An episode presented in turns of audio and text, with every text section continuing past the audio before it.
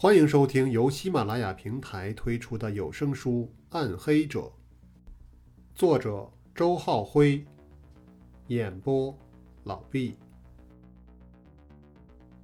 第十八集，罗非嘿的苦笑了一声，饱含着痛苦与无奈，然后悠悠的说道：“唉，因为他以为那个炸弹就是我设置的。”是这样，穆剑云整理着头绪，将罗非的说法与案情事实一一的吻合起来，的确是环环相扣，并无矛盾之处。又琢磨了一会儿之后，穆剑云给出了自己的总结，那就是说，真正的凶手是借用你们的创意实施了他的血腥犯罪计划。是的。我们自以为高明的争斗，却早已被他看得清清楚楚。他也许早就在嘲笑我们了，而他选择袁志邦作为下手对象，无非是要警告我们，他才是真正的 Immunities。提起 Immunities，罗非愤然的声音中竟夹杂着一丝的恐惧。毫无疑问，在十八年前的那场争斗中。面对那个突然加入的对手，不管是罗非还是孟云，全都输得一败涂地。Immunities，这的确是个令人恐怖的对手。穆剑云也在心中叹谓着，然后他又抛出了另一个令自己难得其解的问题。他的犯罪计划既然已经开始，为什么中间却间隔了十八年呢？总会有某些原因的，但我现在也想不清楚。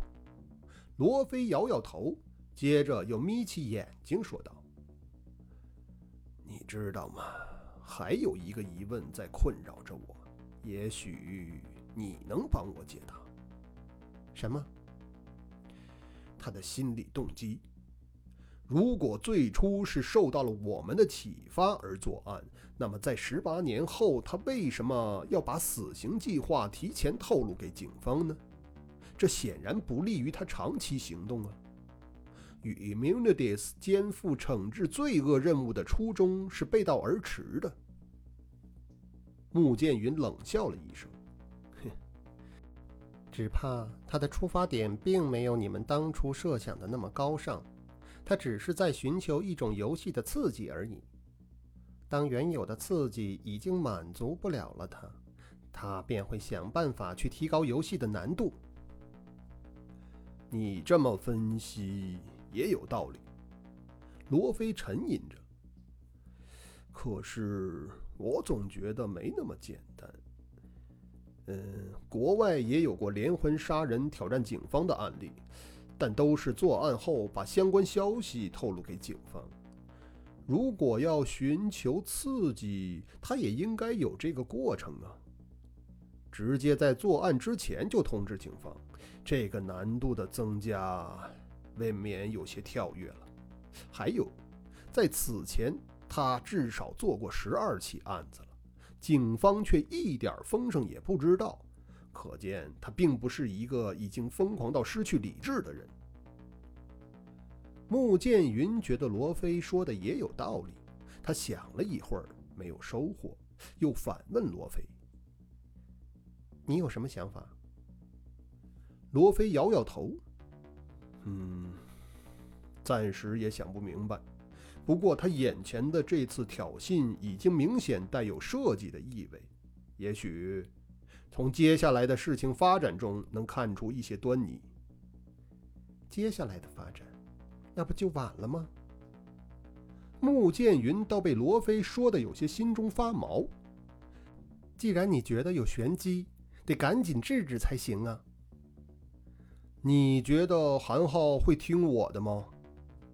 罗非淡淡的一句话便把对方顶了回去，但他很快又话锋一转：“我只希望你能够帮助我。”经过这番推心置腹的交谈，穆剑云已经彻底站在了罗非一边。他立刻回应道：“怎么帮？”“嗯，我需要看到与四幺八血案有关的全部档案资料。”罗非目视着穆剑云的双眼，郑重的说道：“行。”穆剑云非常痛快的答应了。吃完饭，到我的房间里，我们一起研究。来，快吃吧。女讲师一边招呼着，一边大口大口的吃起来。刚才只顾着交谈，饭菜一点也没动，此刻早已经凉了。不过在紧迫的案情面前，他也顾不了那么多。而罗非也像上足了发条一般，一口气干完了瓶中的啤酒。不久前那种闲散劲儿已然消失无踪。十五分钟后。罗非跟着穆剑云回到了招待所的房间内，后者把四幺八血案的所有档案，包括曾日华前天转交给他的那部分，全都交给了罗非。毫无疑问，这里面的很多内容都是罗非之前未曾接触过的，尤其是罗非自己作为涉案人的那些笔录和相关的分析。这也成了罗非将要阅览的重点。尽管对这些档案渴望已久，但真正阅读的过程对罗非来说却又是一种痛苦的经历，因为他要极其细致地分析历史资料中的每一个细节，这使得当年惨案有关的记忆碎片又一点一点地在他的脑海中堆积。逐渐拼凑成一段完整而又清晰的回忆。与此同时，和那段回忆相关的诸多情感也在他的周身蔓延开来，悲伤、懊悔、苦涩、仇恨等等等等，压迫着他的神经，让他无处逃避。穆剑云静静地坐在罗非身边，作为一名心理学家。他能很清晰地感受到对方情感上的波动，他的心中渐渐产生了一丝怜悯。他甚至觉得自己此刻最大的欲望，并不是要破获那些案子，而只是要帮助眼前的这个男人，帮他去摆脱那些纠缠在心底深处的痛苦。罗非的情绪随着阅读的进程还在不断的恶化。终于，他似乎再也承受不住了，长叹一声之后，他闭上眼睛，双手从面颊上狠狠地搓到脑后，然后又搓回来，如此反复，像是要把折磨自己的东西从脑子里挤出来一样。穆剑云扫过那些档案，发现罗非阅读的正是当年郑好明给他做的笔录。在打开的那一页中，记录着罗非与孟云通过电台所进行的那次通话。穆剑云明白，罗非正在走向回忆中那最痛苦的顶点。当这次通话结束的时候，一场爆炸将带走他生命中曾经最为重要的两个人。我知道这很难，但你必须走过去。穆剑云淡淡的说道：“你比任何人都更接近真相，你能看到其他人看不到的东西。”罗非的双手此刻紧捂着自己的眼睛和鼻梁，虽然他竭力想控制，但声音中仍然带着明显的嘶哑。“我做了痛苦的选择，是是我害死了他们。”至亲的离去，也许尚算不上人间最大的悲痛。如果你认为恋人的离去是出于自己的过错，那种悲痛才是真正刻骨铭心的。罗非显然正沉浸在这样的悲痛中。在年少热情的时代，他与孟云因相爱而相斗，那种相斗似乎从来没分出胜负过。只有一次，孟云似乎真的认输了。他几乎是哭着祈求罗非告诉他如何去拆除那枚炸弹，可罗非的答案却让他们在瞬间阴阳永隔。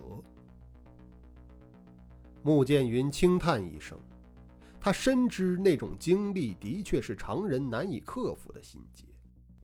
即使日后罗非能够亲手将真凶绳之以法，他也永远无法摆脱因当年拆弹错误而造成的悲伤与自责。那不是你的错，该死的是那个凶手。踌躇了良久之后，穆剑云也只能用这样的话语来安慰罗非。不知是穆剑云的话起了作用，还是罗非自己调整了过来。他最后揉了一把面颊。当他的双手离开之后，他的目光又变得冷静而犀利。那些汹涌的情感都被深深的藏了起来。穆剑云欣慰地舒了一口气。只有这样的罗非，才是能与 Immunities 交锋的对手。罗非的手慢慢地将档案的那一页翻过，在心中再次承受了十八年前那场骇人心魄的爆炸，然后他的动作停了下来，他的双眼紧紧地盯在档案上，脸上露出了极为诧异的表情。怎么了？穆剑云嗅到了一丝异样的气息，蹙眉问了一句。不可思议，不可思议。罗非摇着头，眼睛则越瞪越大，像是要和谁争吵一般。他们怎么能忽略这么重要的线索呀？穆剑云的情绪也跟着罗非激动起来。什么线索？他急切的追问道。时间呢？时间不对。罗非指着档案上的记录：“你看，警方正式记载的爆炸时间是十六点十三分，可是在我当年的笔录中，我所说的爆炸时间是十六点十五分，是差了两分钟。不过这个……”穆剑云微微摇了摇头，把半截话又咽了回去。这个记录上的差别，其实他之前也注意到了，不过他实在没觉得这是什么重要的线索。警方记录的爆炸时间自然是很精确的，可是罗非所说的时间一定就那么准确吗？出现两分钟的误差，实在是很平常的事儿吧？不过当着罗非的面，这些泼冷水的想法倒有些不太好开口了。不，你不该怀疑我所说时间的准确性。罗非却已经看透了对方心中所想，非常断然地说道：“当对讲机里的爆炸声传来之后，我立刻就看了宿舍里的挂钟，这是我们刑侦专业学员最基本的条件反应。如果我笔录时说是十六点十五分，那就是准确的十六点十五分，一分钟也不会差。”穆剑云却仍有疑虑，可是，你能保证那个挂钟就一定准确吗？我每天晚上都会给那个钟上弦，并且对着收音机里的报时校对时间，这是我的习惯。只要我在宿舍住，那就从来没有间断过。在我的印象中，那个挂钟走时非常准确。大概一个多月才会出现能够察觉的误差。罗非直视着穆剑云的眼睛，说话的态度极为认真，令对方再难产生半点的怀疑。如果是这样，那真的是时间上有问题了。穆剑云采信了罗非的说法，脑子里却越发糊涂。可是，这……这这怎么会呢？警方的记录肯定不会错的呀。难道是发生了两次爆炸？不可能的。罗非缓缓摇着头。十六点十五分，我听到了爆炸声。在此之前，孟云一直在和我通话。警方记录的爆炸怎么可能发生在十六点十三分呢？除非，除非你听到的爆炸是假的，只是对讲机传来的假象而已。穆剑云的思维被罗非带动，飞速的旋转起来。如果是这样，又意味着什么？意味着什？罗非也喃喃自语着。与此同时，一个令人难以置信的推论已经在他的心中形成。这个推论如果成立，他所带来的惊讶和震撼几乎能让罗非的心脏从胸膛中跳出来。他强迫自己冷静，可是，一股股的热血却在不听使唤地涌向他的大脑，令他有些眩晕。穆剑云也想到了那个答案，与罗非相比，他自然要冷静了许多。于是他帮对方把那句话说了出来：“这意味着，爆炸发生之后，孟云依然活着。”似乎有一股电流击过罗非的神经，他的身体蓦地颤了一下，然后他愣愣地看着穆剑云。良久之后，才魂不守舍的反问道：“你觉得这可能吗？如果你说的时间差确实存在，那这就是必然成立的推断了。那……那……我和孟云的对话也都是在这爆炸之后发生的。”穆剑云点着头：“是的，如果按照这个思路分析。”我们只能认为，你和孟云在对讲机里的交谈只是对方故意设置的迷障，而孟云的目的就是要你认为他在爆炸中丧生了。对了，你不是说一开始一直无法与对方联系上吗？这也能解释通，因为孟云曾关闭了他的对讲机，直到爆炸发生之后才又打开，通过电波在你面前制造了一些假象。至于你听到的爆炸声，设计起来也不难，只需要一个录音就够了。一切都是孟云策划的，他就是那个 immunities。罗非倒吸一口凉气，然后又难以置信的连连摇头。穆剑云显然就是这个意思，他目光凛凛的说道：“也许。”根本就没有第三人参与你们的争斗，这起案件仍然是你们俩之间争斗的延续。不过，他突然又想到了什么，翻过当年的笔录看了看。你在对讲机里还听到袁志邦的声音，那就是说，袁志邦也没有死于爆炸中。罗非当然明白穆剑云的潜台词。孟云和袁志邦都没有死于爆炸，难道这是孟云和袁志邦合谋的骗局？以这孟袁二人的能力，找两具尸体来伪装爆炸现场，的确不是什么难事。可是这个猜想却又面临着更多难以解答的疑问：袁志邦怎么会参与其中呢？袁志邦和孟云这两人之间……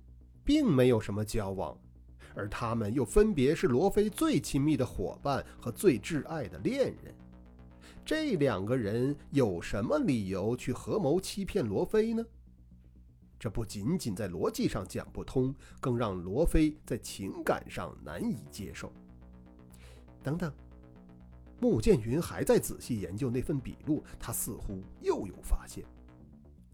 袁志邦活着的证据也许并不可靠，因为从你当年的描述来看，他在对讲机里的声音并没有和你形成互动。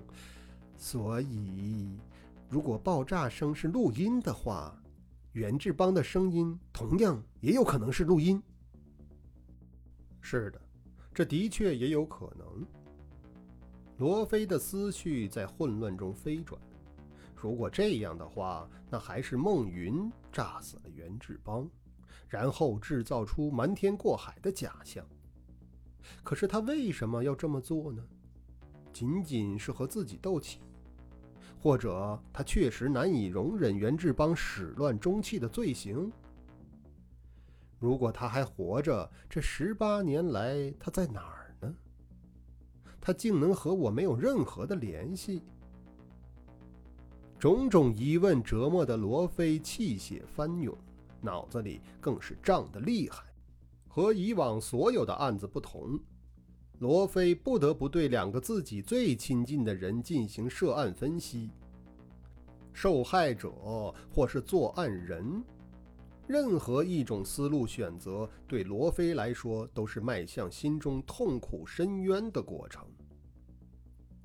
穆剑云的思维则正处于活跃的阶段，他的目光离开了笔录本，略思索片刻后，他又做出一个大胆的猜测：“罗警官，你再回忆一下，这两天出现的那个凶犯，你在市民广场见到过他的背影？”他有没有可能是袁志邦？罗非摇了摇头。我不知道。至少他杀害韩少红的时候，并没有任何的地方让我产生过相关的怀疑。无论是动作姿态，还是视频中的声音，非要说两人之间的相似点，身高倒是差不多。那样的话，多半就不是了。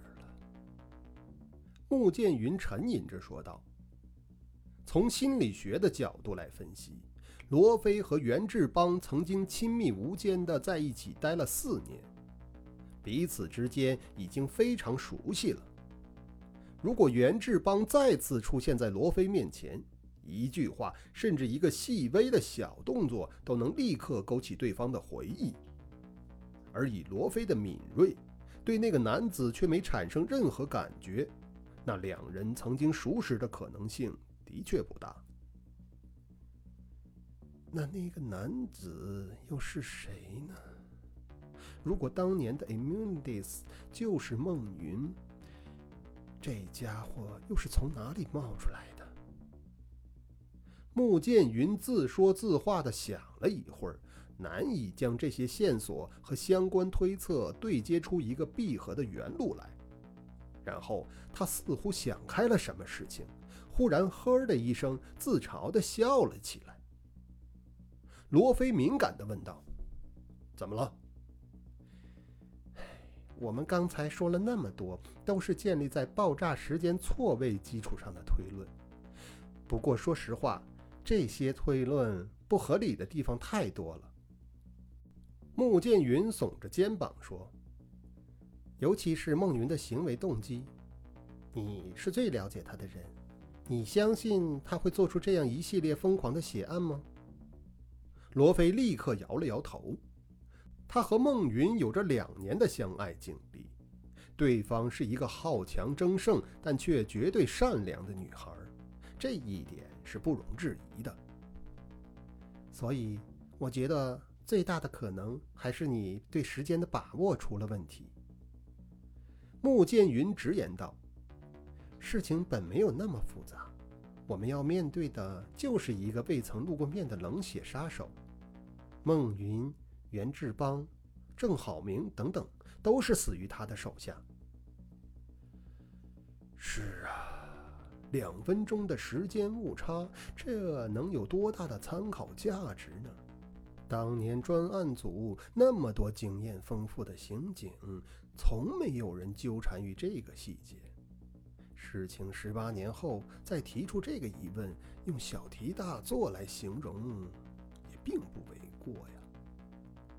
但罗非仍然语气坚定：“不，这里面一定有问题。你要相信我，在我的生活中，半分钟的误差也不应该出现。”面对罗非的执着，穆剑云这次只是淡淡一笑。